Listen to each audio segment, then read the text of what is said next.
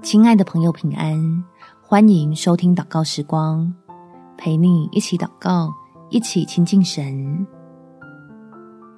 为所爱祷告，领受喜乐做良药。在雅各书第五章第十六节，所以你们要彼此认罪，互相代求，使你们可以得医治。一人祈祷所发的力量是大有功效的。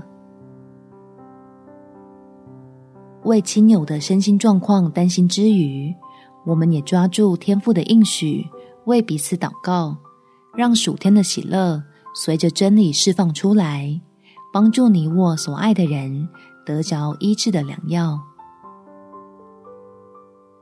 天父，求你在我爱的人身上施行奇事，好成为恩典的引导，让我们认识你是慈爱的神。是患难中最稳妥的依靠。知道基督已经付上代价，作为神的儿女，已经不用惧怕，就获得喜乐，成为胜过病痛的力量，来帮助我亲爱的家人朋友，身心开始由软弱变得强壮。叫这病痛是为了显出你的荣耀。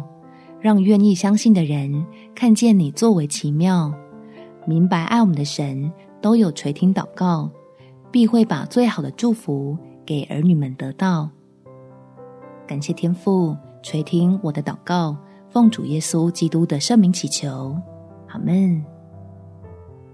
祝福你，在神的爱中看见盼望，有美好的一天。每天早上三分钟。